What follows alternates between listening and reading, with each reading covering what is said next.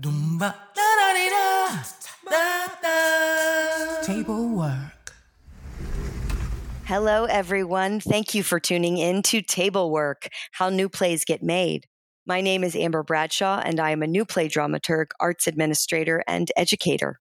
On this podcast, I chat with theater makers about the art of new play dramaturgy. Our mission is to demystify the process of creation and collaboration, explore ways to better our field, share tools to diversify and improve the work, and record what we discover. This podcast is brought to you by Working Title Playwrights, a new play incubator and service organization based in Atlanta, Georgia, in which I serve as the managing artistic director. For more about WTP and me, check out www.workingtitleplaywrights.com.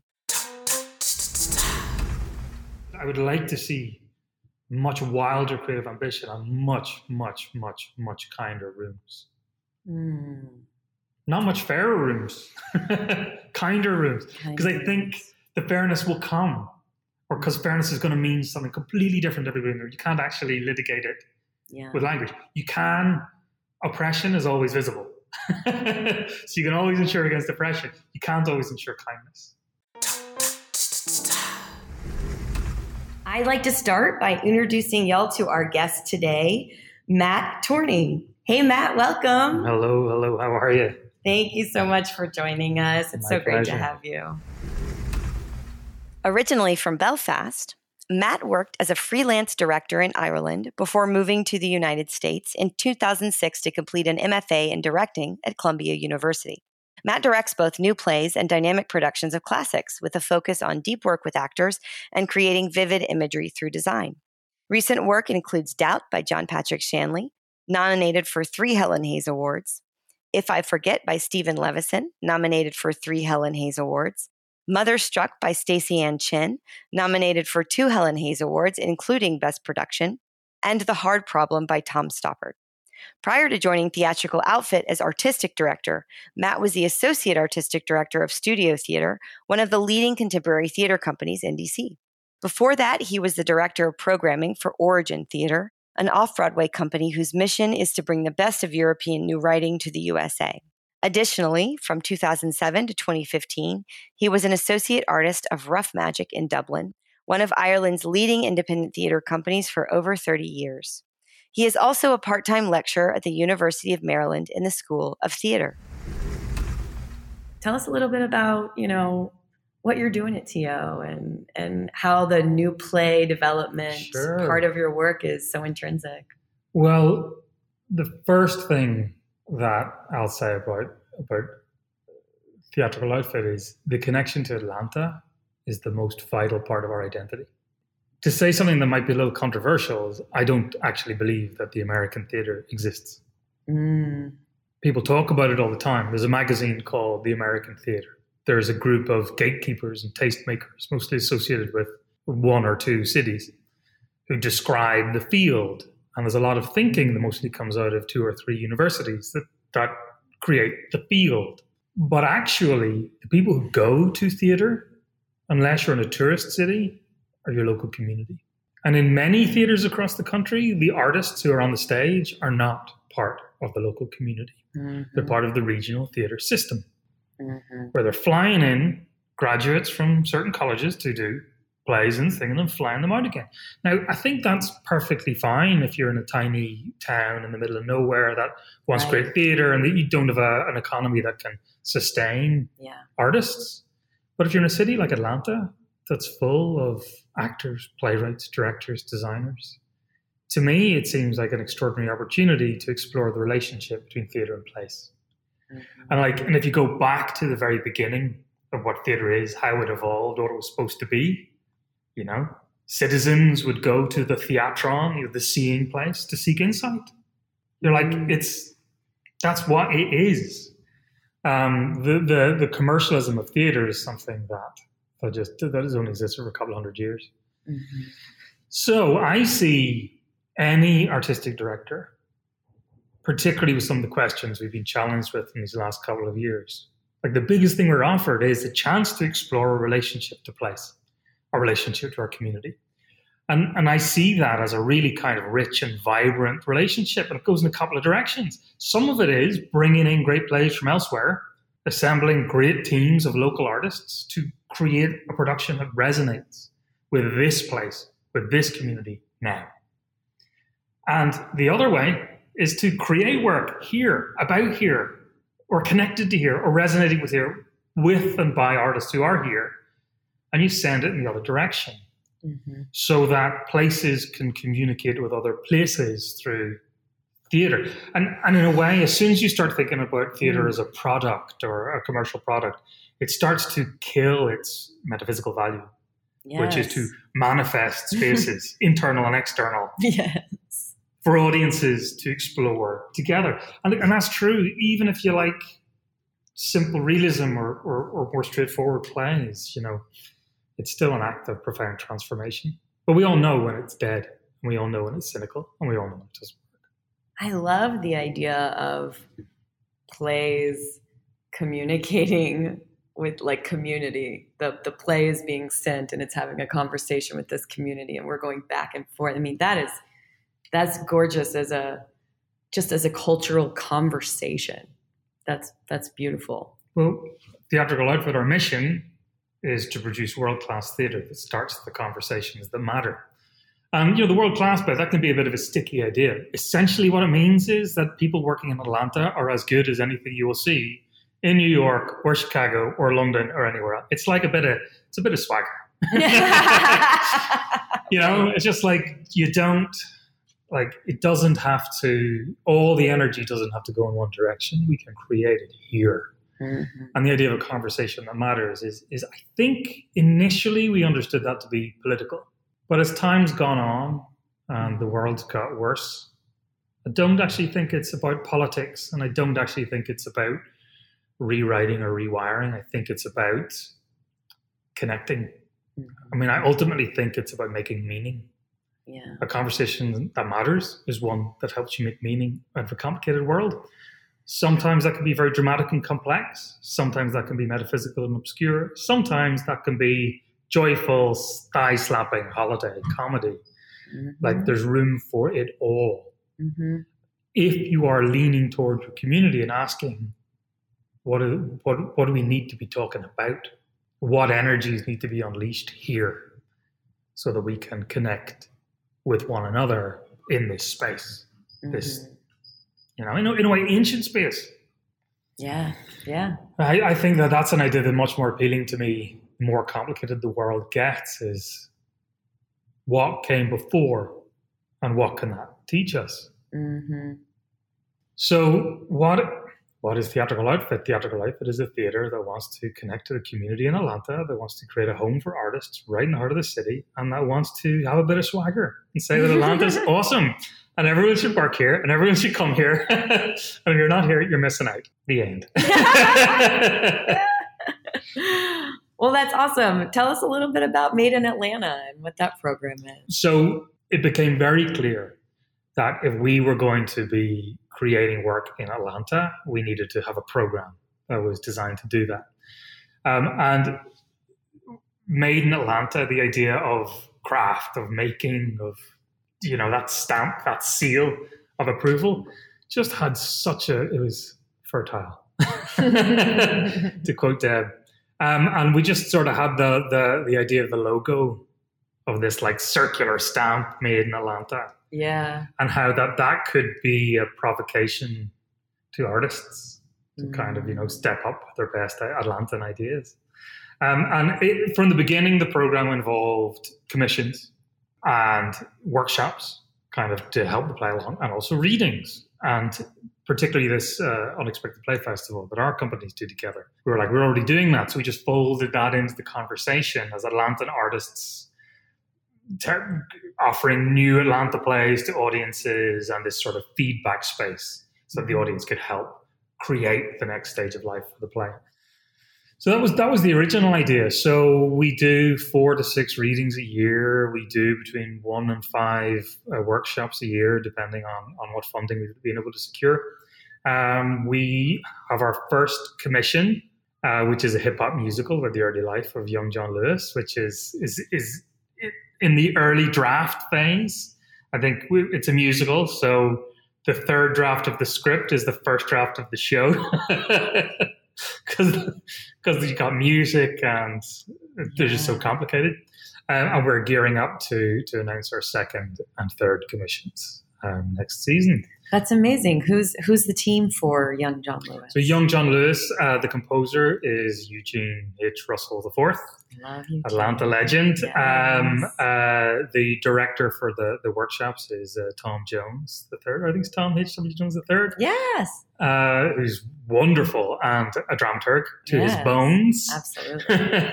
um, He's put together a ton of world premiere productions. Uh, the dramaturgs, our own Addae Moon. Um, and then the book writer is uh, a, a hip hop playwright that I knew from DC, who's a family connection to Atlanta called Psalmayene 24, who gets the kind of uh, the political story and he just understands how hip hop and the history of hip hop can exist as a theatrical form in a way that's really exciting. That's awesome. I'm really excited about that commission. That's very cool. And it was just, but it was it was the answer to the question: what stories are missing in Atlanta theater? And lots of stories are missing. This was the first one. Um, Yeah. uh, this is the first one we decided to tell, and like we commissioned it in 2019. hmm It's one of the first things I did after I got hired. It was like the bolt from the blue of the commissioning idea, like arrived fully formed in my mind. I was like a hip hop musical about John Lewis's early life, looking at how he became a man of conviction, how he grew into his moral compass, and how that dictated the course of his life. And he was still alive at the time. We were hoping to involve him, Mm, but we were determined not to look backwards yeah. but to create a living document for younger generations so that they could connect the energy of this time and look forward. So that was the extent of the idea. And then I, I felt like it, it wasn't mine. I was just the steward Right, who had right. received it and was passing it on. I love that. I love that. Um, really looking forward to how that project develops. And you're doing some other uh, projects with Made in Atlanta, are you not? Are you doing, um, in addition to the Unexpected Play Festival, which maybe I should explain? We every year we do three or four um, developmental readings with uh, working title playwright members that are selected, and we're going to do a live one this year. Yay! Cannot wait to do a live one. Um, but yeah, so please tell us a little bit so, more about. yeah, so essentially, like the commissions are, are projects that we generate Yeah. and that we steward from inception. And either it's ideas that come from within the company or ideas that people pitch to us that we just want to put some resources into. Um, workshops are plays that Addae encounters. Either people send in or the encounters elsewhere or that he kind of to, like hears about directly from the writer um, that have been written or developed to a certain point and need some time in the room with actors to kind of take a big step toward production. So this fall we did three workshops. The first ever workshop of Young John Lewis, Right. um, a workshop of a play called The Most American Town by Lee Osorio, which was part of the Unexpected Play Festival last year. And was Lee was turning into a, a production he was producing himself, and he just needed some time and space and focus to kind of get the script ready. And we're like, "Yep, we can we can do that for you." Um, and then a play called "Marry Me, Bruno, Bruno Mars" by Megan Tabak, who's uh, uh, the resident playwriting fellow at Emory um, that's looking at events surrounding the spa shootings in Atlanta and Mm. Asian, the role of Asian American identity in Mhm. American identity and the conceptions and misconceptions around that. So, three very different stories, all connected to Atlanta and the South, all looking at it from very different lenses and angles, all starting conversations that matter. Um, And all with primarily local artists. primarily local artists. It's amazing. That's fantastic.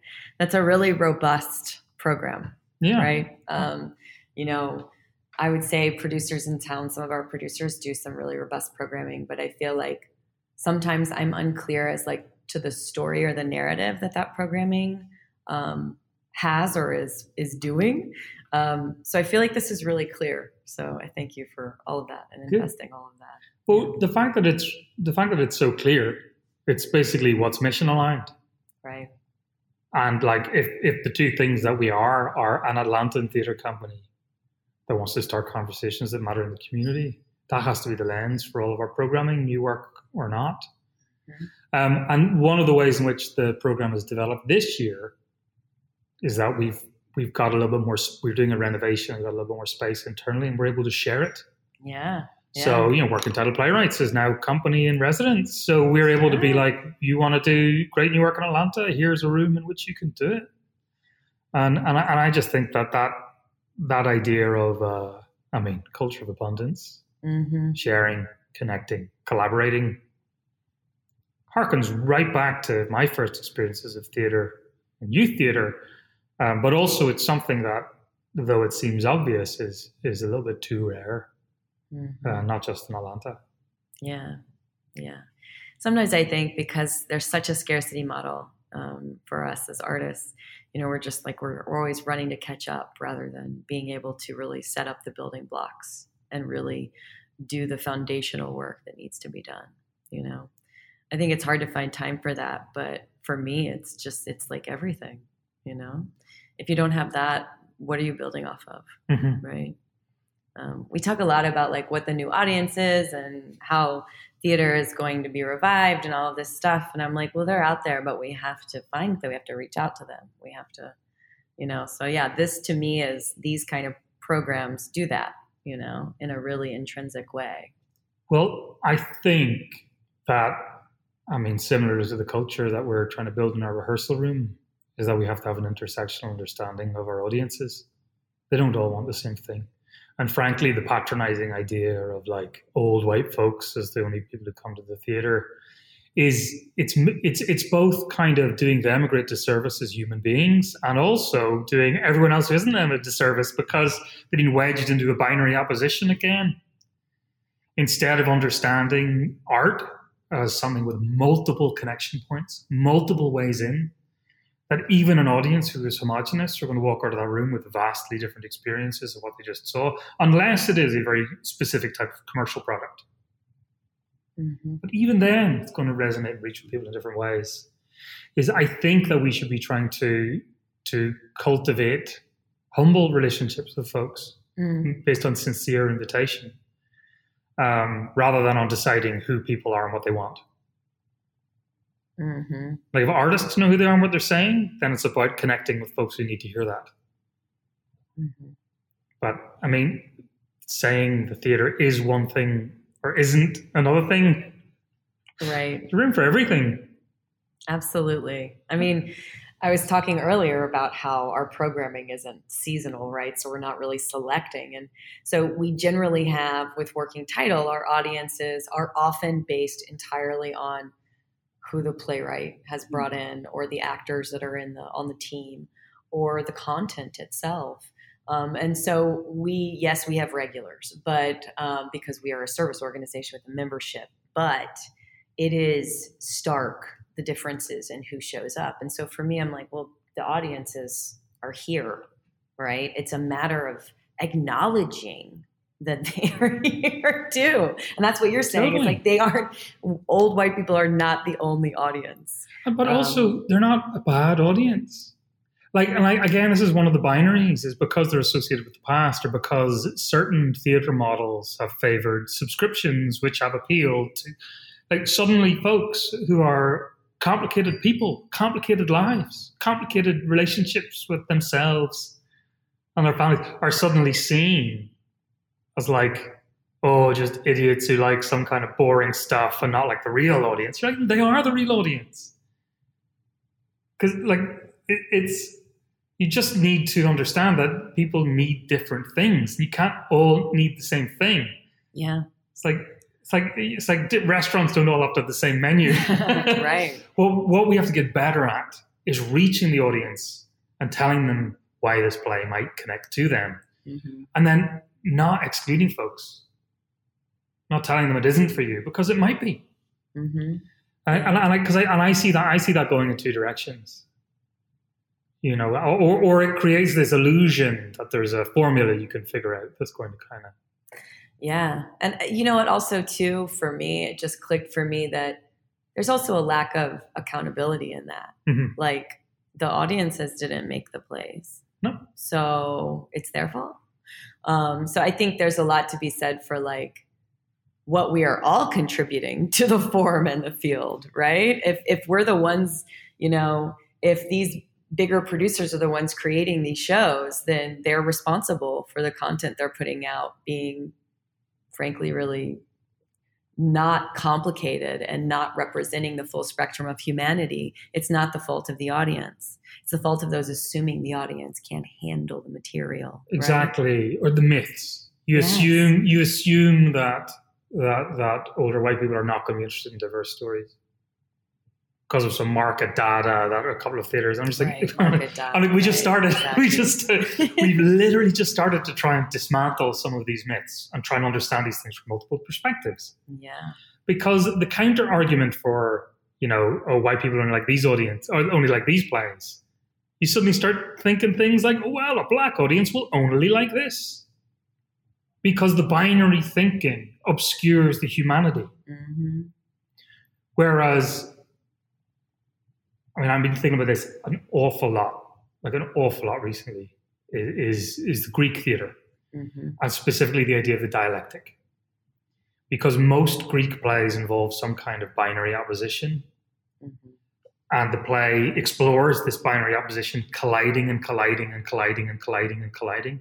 And what happens at the end of all of those plays is one person or two people are broken by the collision of these binaries and by the inability for new ideas to synthesize from this collision.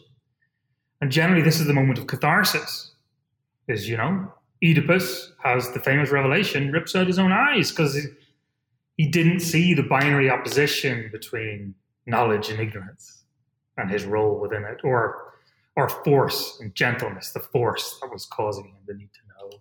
Antigone and Creon being the, the most famous example. You know, who's right morally or individual power versus state power? What happens? You know, you know what happens is when they collide, hmm everyone is consumed because what what dies is mercy. So I think, um, and I'll quote Addae Moon here, you know, very wise man. We it's it's not that we need to solve this with intellectual ideas. We just need more narratives. hmm We just need more, Yes. more narratives, more diverse narratives, more perspectives, more. We need audiences uh, that are multicultural, plays that are multicultural, plays that are monocultural, audiences that are monocultural. We just need to stop being afraid and just really try and expand our horizons of what this art form could be and who it can reach. And also, maybe we don't think about one monolithic audience Yeah. anymore, right? And we think about, especially for playwrights, we're thinking, who's the audience for this play? It's the people that you, as the playwright, want to come see it. That's your audience. and whoever that is, write for them. Yeah. And that's that. It's really that simple. There is no right for a white audience. Explain yourself Totally. to somebody else. No, it's tell your story. Tell your story. Because what will happen is if your story is is is big enough, rich enough, human enough, people want to see it. Absolutely. I mean, that, that's that's one thing that we saw time and again. Um, certainly, as we were emerging from COVID, we can't actually predict who's going to come and see each of our plays. We're always wrong. So, Right. So, I mean, I, I, I, I'm at the point now where I'm like, data is hard to, it's hard to get good data and hard to make good decisions off data. It's much better to rely on instincts and creativity. The, the way in which we measure success, and we'll continue to measure success going forward, are the ways in which we represent our community. Like, I don't think the theatrical outfit can really live up to its full potential until our audience, our artists, our staff, our board all look and feel like Atlanta. Now, you can question what that means. City of Atlanta, region, d- doesn't really matter. I think the answer is different depending on, on what you're really asking. Mm-hmm. But you know when it's not. Yeah. Mm-hmm. You know when you go and you sit in that room that doesn't feel like, Yeah. like our community. Mm-hmm. So, so that that I think is a much more profound guiding principle for me. Place. Yes. community than the morality of a binary opposition as expressed in the internet. mm-hmm. Yeah. Algorithmically tuned to induce the maximum amount of rage, to sell you something, encourage a certain, like, yeah, Right. whatever, you know. Yeah. No, I love that. That's that's really profound. So I want to ask you a little bit about your experience with dance. Whoa! Something, something many people do not know about you. Yeah. Um, and obviously, you're new to Atlanta too. So I want people to get to know you. Know my secrets. exactly. Um, and of course, you have quite a background in dance, um, and you still work in it today. So tell me a little bit about your background in dance, how you got into it, and kind of how you engage with it now. Um, um, yeah, sure. So uh, I I was a reluctant dancer. Like the way it started is my mom came home one day and was like, "Good news! I signed you up for a dance class." And now, if you're a a twelve year old Hmm. in Belfast, you got to assume immediately that your mom was trying to get you killed. You know? She definitely doesn't want you to live any friends. Like it's like, so Billy Elliot is a real thing. yeah, yeah. I, when I watched Billy Elliot, I wept. I wept so I cried so hard. it's true. Um, uh, but but she she basically, you know, being a, a tough Belfast mother, said, "I've already paid for it, so you're going to do it." and I was dreading going in there. Um, and and I walked in, and it was a hip hop dance class. And the guy teaching the class was this sort of big, big black dude from London called Sylvan Baker with an East End ac- accent. And he had this like baggy trousers, wearing a beanie. You know, he's just, he's probably the coolest person I've ever seen. and um, it, it was at the time when wrote that Baz Luhrmann's Romeo and Juliet had come Mhm. out. And uh, they were doing a kind of hip hop dance routine to the album for a show. And, you know, it was my first thing. I, at first, I, I had two left feet, didn't know what I was doing, so just sort of watching. And I can tell you that what I was seeing in that room was nothing that I'd ever seen in Northern Ireland or Belfast before. It's like no one was talking about politics. The obsession that that uh, Irish theatre has with what is Irish theatre or what is Ireland wasn't present.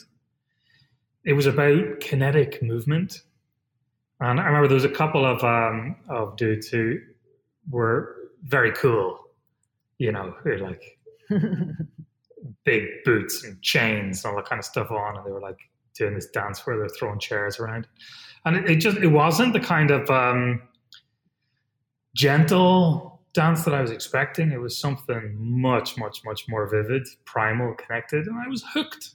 So I went every week, and then I got another dance class, and then I got a third one.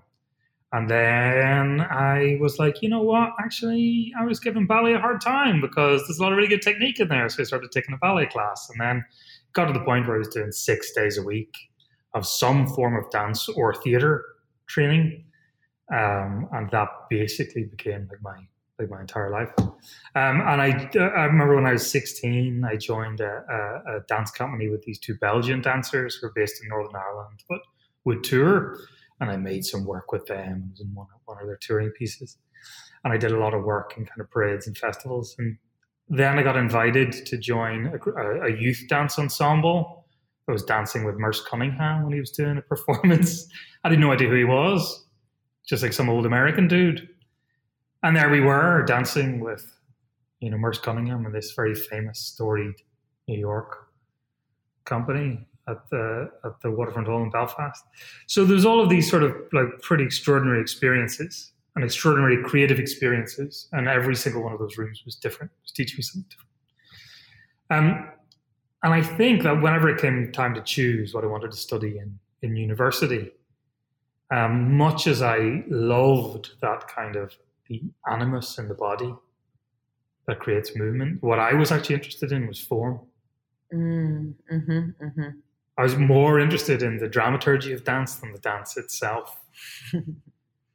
so I decided to go and do an intellectual degree, and, it's, and I decided not to do an acting degree, Right. but to do a theatre and literature degree to kind of go and just Mm. expand my understanding of, of like language and form. And then the plan had always been to kind of go and study acting after, Oh, okay. but uh, then I found directing. Right. That was that.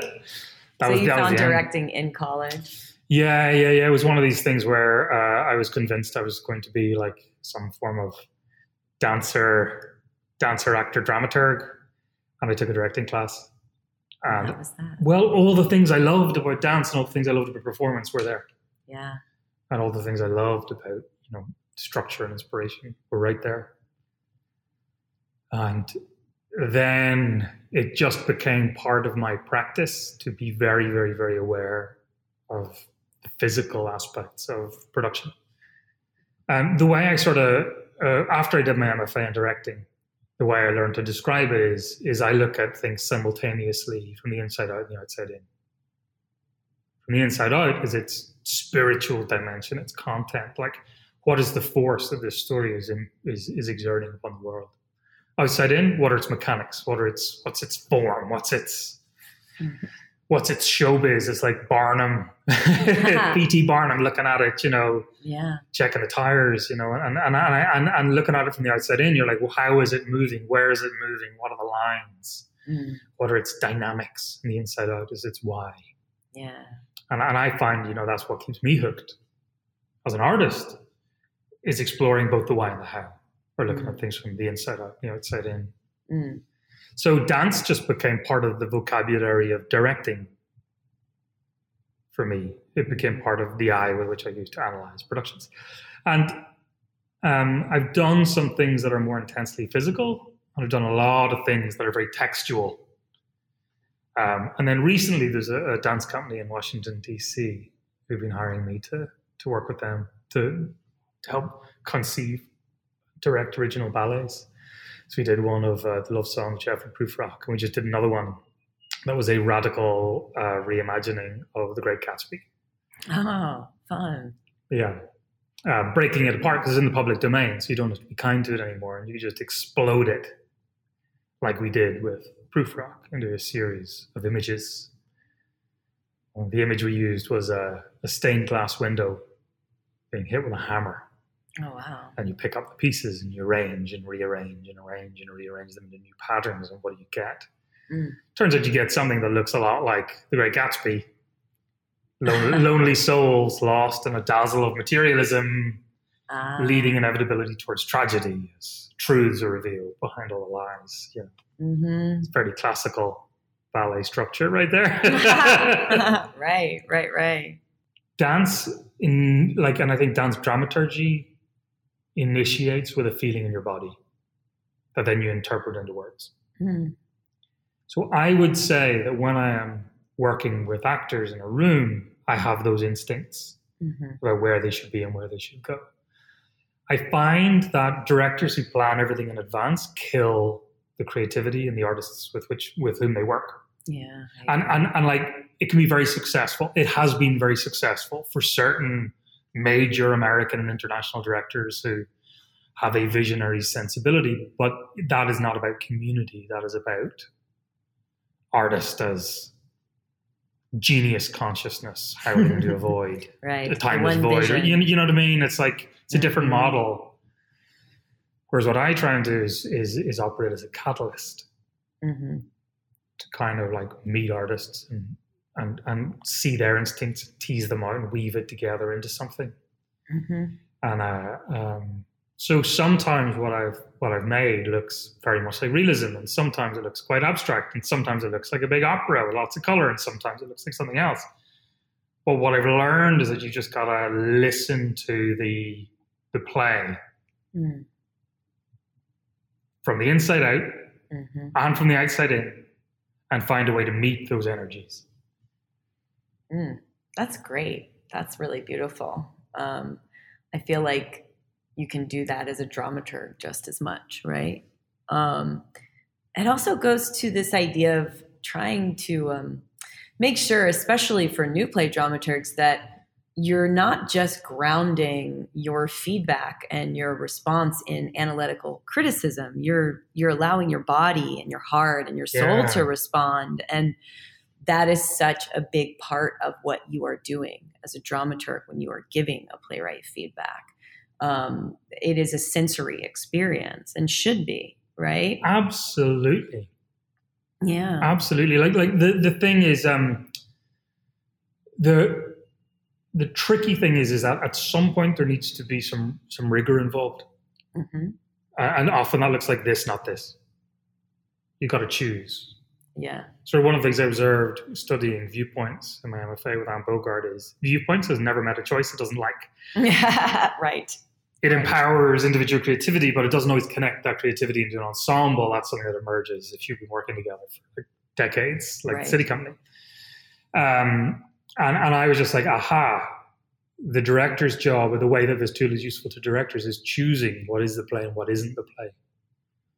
And, Mhm. and I think if you create an environment in which people are connected to their sensory instincts, their spiritual instincts, their emotional instincts, but that all of that is being focused, condensed, and channeled towards this very, very, very specific goal, that's when stuff starts to resonate at a, at a kind of extremely powerful level. Mhm.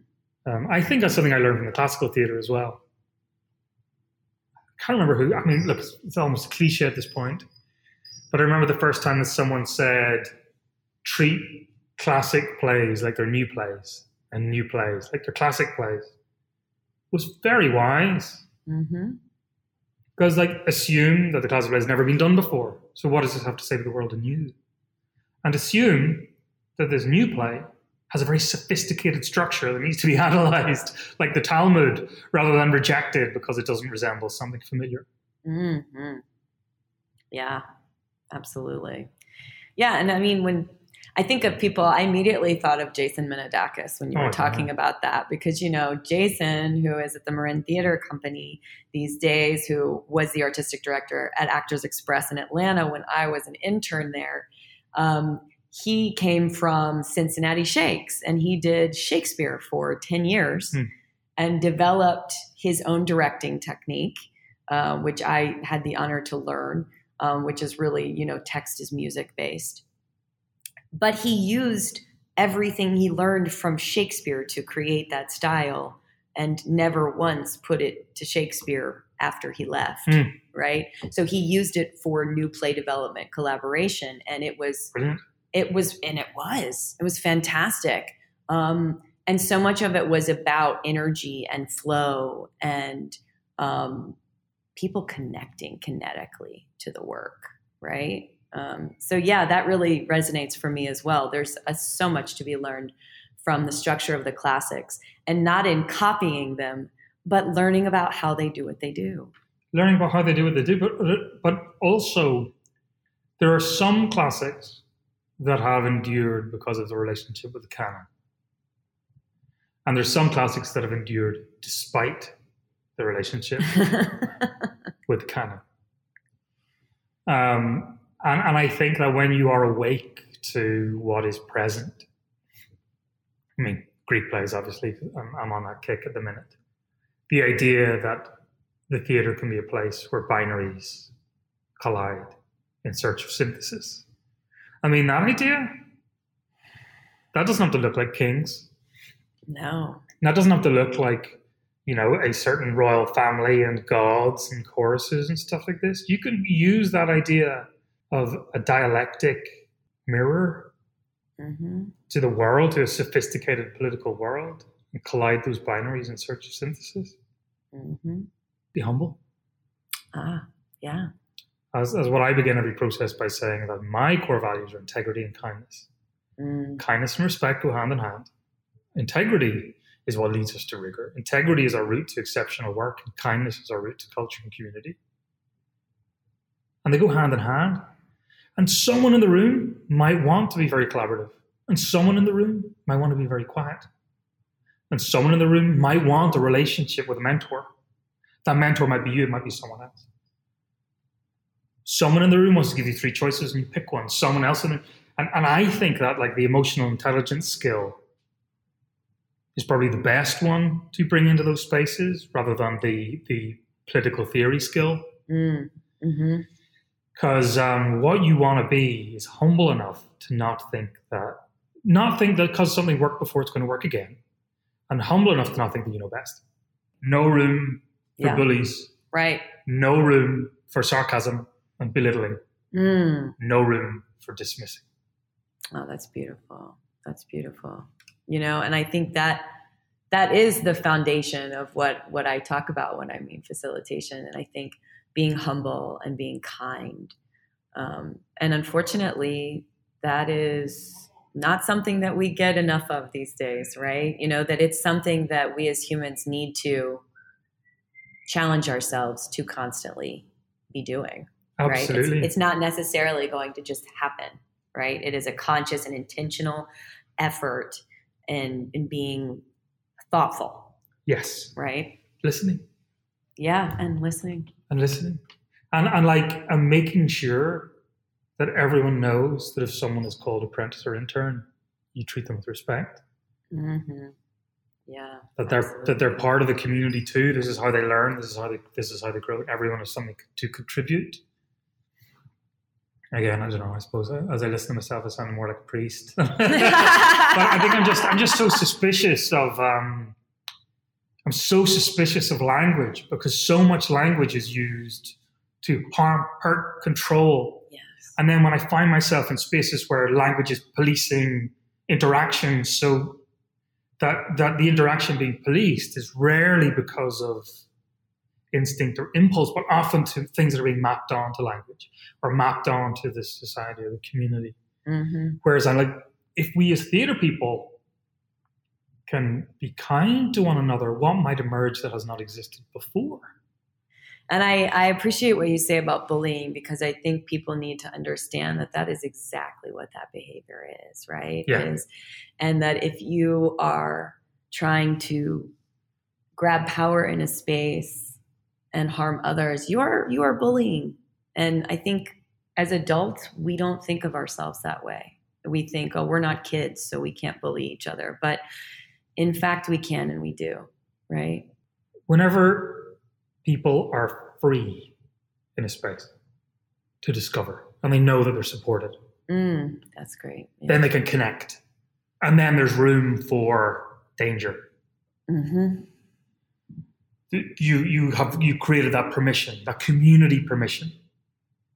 Yes. But it feels a little bit more like a family and less like a- a meeting, a balanced meeting. yes. Yes. Yeah, and a good family, not a Tolstoy. right. Family, Functional family. not not a not a Karenina Yes. unhappy family, but but you know, or maybe that's the dark version of it. But that idea of it's the best word is ensemble. hmm Yeah. Um, That's why I always call the creative teams. I just immediately start up. You're the development team, and you're all on this team. um, like you said, language, Yeah. right? Because uh, one, thing I've observed is that the theatre community is full of bullies who don't know they're bullies. Yes. Mhm.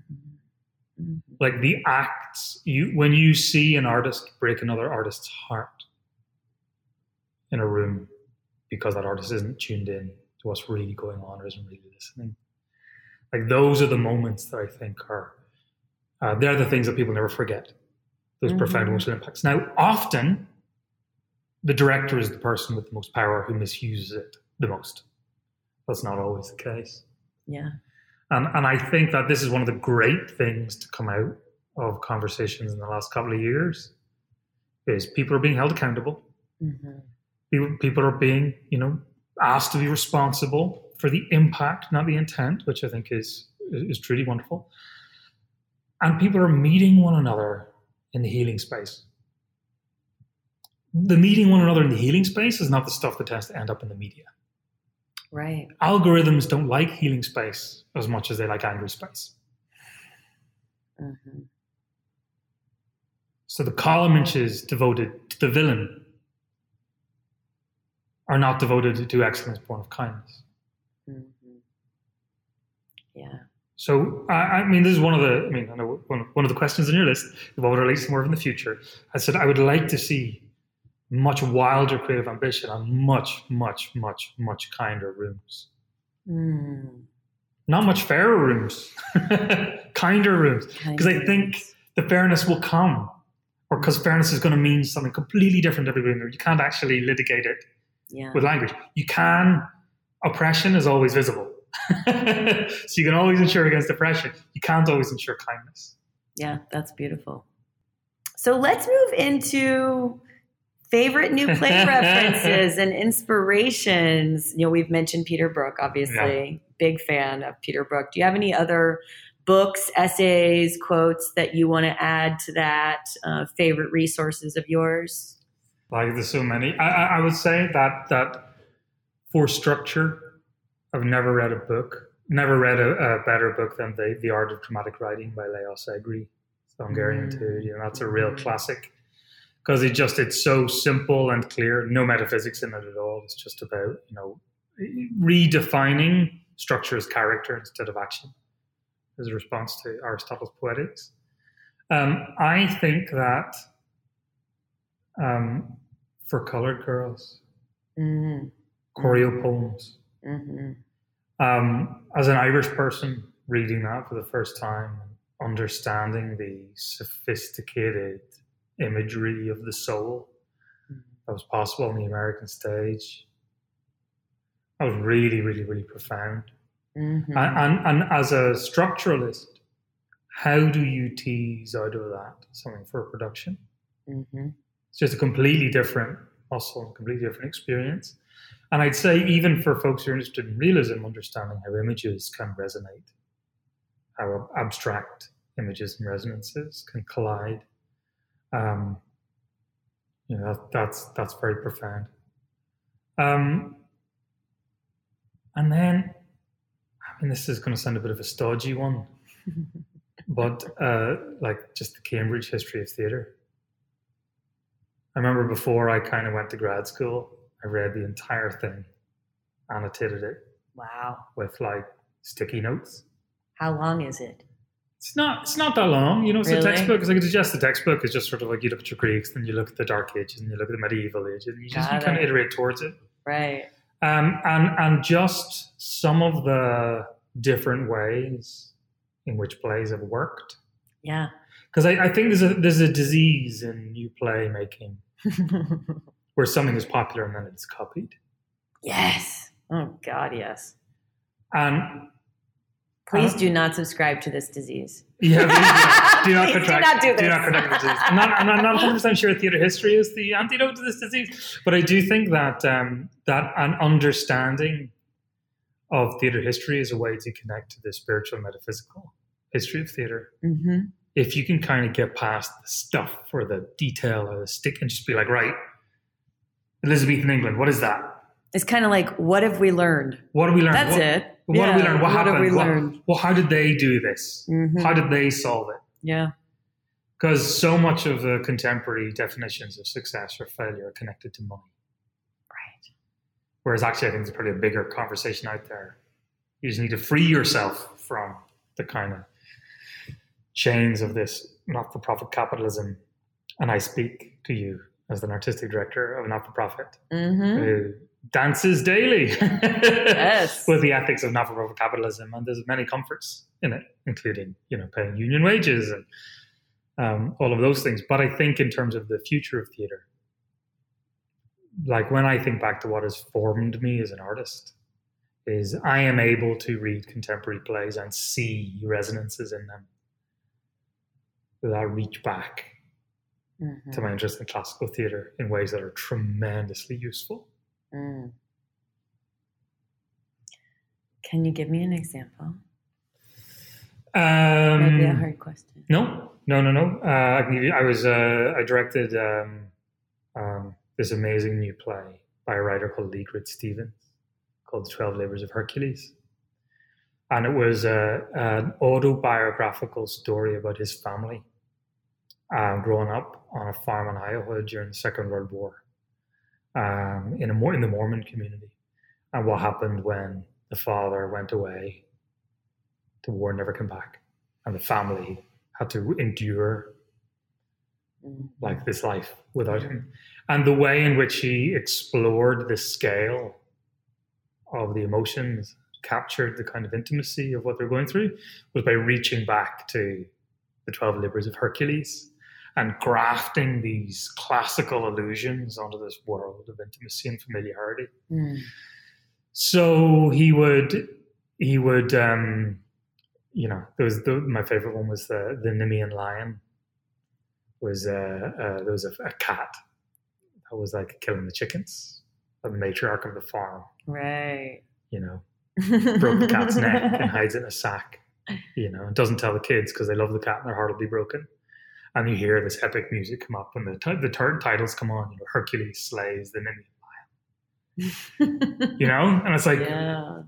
and because of my interest in Greek mythology and Greek theater, I knew how to make that resonate, not as a cliche, hmm but as like a refracted mirror looking at these heroes, whether these heroes were looking at us through it, or, or to use American myths as if they were larger. But that, that was like both aesthetic and structural. hmm Um, Yeah. Now, he, Leegrid is a is an incredible playwright who kind of maps complex historical illusions into his plays. But as a director, I was able to meet them, tease them out, and turn them into real living objects an audience could experience. Right on. Very cool. Thank you for that. Sure. All right. So, favorite three playwrights right now and why? um, uh, Sophocles, Antigone, because I just I just uh, I gave a lecture on on Greek dialectics and was very interested in looking at that play through a contemporary lens and how unresolved it is. Oh, God, yeah. Mhm. You know, should Antigone bury her brother, who has been d- named a rebel by a new regime, or should she let him rot and have his soul forever be unrest because he was named a rebel for political reasons by a regime? So individual and familial rights versus state power. I'm like, I don't think anyone's cracked that. Yeah. Um, but the fact that that what's, what Sophocles was offering the citizens of Athens was temperance. The extreme voices will consume one another. hmm If you don't think of it from a human perspective, from the point of view of mercy and forgiveness, and fallibility and failure, you're not going to reach anything that resembles reality because extreme positions exist only in language. Hmm But that so that's a play that like you know has been haunting me for the last the last few days. Um, and uh, all always on this list for me is Anton Chekhov. Hmm. hmm Um, those plays, the comedy and tragedy of them, the com- emotional complexity of them, the mystery of them, the layers. The, I don't think there's anyone who writes better character studies. I, I actually often think that people don't understand Chekhov at all and that he's really quite funny. Oh yeah, And so often the, the productions I've seen have not been funny at all. And I'm like, people don't understand that he's funny, do they? Well, you know, he, he wrote um, uh, uh, short comic short stories when he was alive. He wasn't known as a playwright; he was known as a, the comic short story guy. I love that. Funny books, funny short stories. You do short stories, and, and, that. you know, and he wrote. He had this book of like observations that he had, you know, to put in his stories. yeah. And I remember, you know, I, I read that before I directed Three Sisters. I direct, I've directed Three Sisters and Cherry Orchard, and nearly directed uh, Uncle Vanya. That one fell through. And, and one of his one of his observations was, uh, uh, met a woman today. The skin on her face was so tight that when she opened, that when she uh, closed her eyes, she had to open her mouth, and vice versa. oh my And you're like, that's not god. Hamlet wandering through the Russian steppes. That's like Seriously. people who are ridiculous. And, and but they're, they're plays that like uh, uh, every stage of my life when I've read them, I've resonated with them differently. Yeah. they're observations rather than than didactic lessons. Yeah. So if, if Sophocles is a classicist, a structuralist, opposing forces in this kind of Mhm. quite direct way, there's this softness and expanse, flexibility and dynamism to Chekhov. And the third person on the list is, because uh, uh, I've been reading a lot of her plays for um, uh, season planning, is Lynn Nottage, who has the most flexible ability with form and style of like I think any contemporary American writer. The fact that she can write both Mlima's Tale and Sweat and Crumbs from the Table of Joy hmm You're just like, here's here's a really phenomenal memory play. Here's a really phenomenal kind of like gritty political drama. Here's a kind of allegorical round about you're just the, the the scale of her dramatic imagination. Um, I, I just love how she just completely reinvents herself all the time. hmm And whatever she does, she brings this sophistication to. hmm Yeah. Like Madonna in the 80s. Gotta keep it fresh. Gotta keep it moving. Because as soon as you've created something, when you are that famous, people are going to copy it. So you gotta do something new, Mhm. right? But also, you're gonna get bored otherwise. Yeah. So you should be trying new things, right? I Absolutely. that. I love that. Uh, so, favorite three dramaturgs or new play artists? Okay, I'm going to name three dramaturgs. Big love for the dramaturgs. Uh, uh, the first two are the, the two dramaturgs I work with at Studio Theatre in DC, Adrien-Alice Hansel and Lauren Halverson, um, who just are two brilliant, brilliant, brilliant minds, hearts, and souls. And their their approach to new play development was was so focused on the playwrights, but also expansive in terms of audiences and narratives and emotional impact and structure. I learned so much just from spending time like reading plays with both of them. Mm. And then also at studio, the practice was to dramaturgs in the room. So there would be show dramaturgs as well, oh, love it. uh, which was just invaluable Right. to have that that that gaze present Yeah. um, that you can work with. And they're also just sort of two wonderful, wonderful human beings. Um, and uh, I took I took notes on the impact that a great dramaturg can have on an organization. And my third dramaturg is going to be Addae Moon, our associate artistic director, um, because welcoming a dramaturg into the kind of leadership philosophy of your organization is a very, very, very wise move. Because the structure and impact and philosophical ground of your decisions is always up for discussion. And you, you look at things from artist perspective, audience perspective, theatre history perspective freely. And, and Addae might have read more plays than anyone I've ever met. You know, from the Mhm. international canon, the American canon. You know, he's always he's always, oh yeah, that reminds me of boom. You're like, wow. He's that's- constantly consuming yeah. just so much. It's amazing. Yeah, so so I, I rely on Addae a lot for artistic decision making here, and you know, really welcome his mind and his perspective. Um, so yeah, there's my I love that. Um, I think we would all benefit from seeing dramaturgs in more leadership positions. Yeah. Yeah. Yeah. I think so too, and I think any theater that has a new play program and doesn't have a dramaturg should really consider what they're doing. Indeed. Absolutely. I'll say, I'll say no. I'll say no more about that. I completely agree with that. Um, and then some of your favorite theaters. um, in New York, Playwrights Horizons. Just that ongoing dedication to incredibly sophisticated productions of new plays. You know, so many new plays are, are presented with apology because Mm. of uh, the economics involved. Um, um, I'm familiar with this both as an artist and a producer. It's a tough one. Mm. Um, refer back to comments about not-for-profit capitalism. Right. Yeah. Um, but they just have done a, or just such a terrific job. And one of the first places I go to look for exciting new playwrights. Um, Rough Magic Theatre Company in Dublin, where an associate artist. So they're just the leaders in the field of, of New work development in Ireland and have an abundance of dramaturgical talent. Um, not just in the dramaturgs, but in the directors and producers and company managers. And it's just a really, really, really um, loving and inquisitive group that have had a huge impact on the way I approach my work.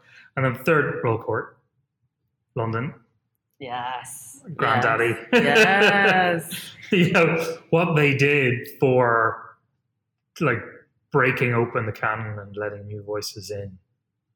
It was just incredible. And I think that they had their heyday in you know the latter part of the 20th century. And uh, uh, uh, they also started a movement where there's tons of amazing new play houses all across the UK now Yeah. that have built upon that model, and artists from the Royal Court have gone on to found. Yeah. So the dynamism of new play writing in England, I think, is a lot to a lot to thank the Royal Court for. I agree with you. I love that one. I love that one. Um, I've I've had an incredible time watching all of the wild movies and stuff they were doing in the 80s and 70s Oh, yeah. and stuff. Wow. Talk about some cool work. Yeah, and also state funded, so they just had no like it was just a different Yeah. a different model of success. They could be so much freer with what they were doing. Yeah. And, you know, this whole idea of stuffy British people, man, that is not the case with this work. It is wild stuff. I mean, people check it out because it's, it is some of the most interesting. Check out stuff our, I've ever yeah, seen. Uh, uh, Howard Brenton, Yeah. Romans in Britain, Edward Bond saved all of Caryl Churchill's early stuff. Um, really good. I mean, I, the Mahabharata, like all that, oh my God, just mind blowing. So find that stuff, y'all. It's usually in libraries. Usually you have to find it in a, in a Check it out. university library, but it is so worth checking out. Um, and then I guess best advice for new play artists, you know, coming up today. What do you think is is you know what's what should be the foundation of of what they are doing and where they're going? So I give the same advice to every artist who comes and asks me for advice. Don't wait for someone else to do your work. Mm-hmm. Mm-hmm. Theater is a very complex ecology. The timeline for like here, because I've got a lot of very, very, very good intentions, but the financial and economic realities, what I'm able to do in a given year, very, very, very challenging. The limit of the number of opportunities are very limited. Mhm. I think that one thing Atlanta is lacking and one thing that the nation is lacking are like dozens and dozens and dozens of unapologetic young theater companies Mm-hmm. who are taking wild risks and cultivating new audiences and breaking open what theater is, breaking open how theater works, breaking open how theater relates to media, who are taking all the risks that we can't. Because I, I find this thing happens is because, particularly in Atlanta, there's not a lot of young theater companies applying pressure from below. Mm-hmm. You got a whole bunch of middle-aged theater companies like us being expected to be radical. Right. And I'm like, I think that in the theater ecology, our job isn't to be radical, it's to be excellent. Mm. Our job is to provide income and wages for artists and try and like always be paying artists more and building a pot of money. And you know, that's where the vast majority of our money gets spent. It's on people. Mhm. And I just think we need to keep, keep, keep, keep, keep doing that. Um, and what I would love is if there was 10 young companies inviting me to something every single week. We got this Mm. radical happening. We got this brand new play. We're doing a festival of 10 new plays by trans writers. We're breaking open this thing. We're doing a live concert, hip hop theater collaboration. We're doing a art gallery invasion. We're doing a polemic street rap battle play that's written in 24 hours in response to a political movement. We're reinventing classics uh, in site specific environments. We are taking over a theater for six months and founding an ensemble, and we're just going to kind of see what happens in months five and six. Like, bring it, Yeah. bring it. hmm The new work development room is a safe room. New work development is a necessary stage towards new work creation. Don't just be a developer, be a creator. Love it. That is fantastic advice. And so, where can listeners connect with you and keep up with your work? Um, our website, theatricaloutfit.org, our social media channels. Uh, I'd say pop on there, join our mailing list. Um, we're fairly communicative, Awesome. particularly around the end of the year,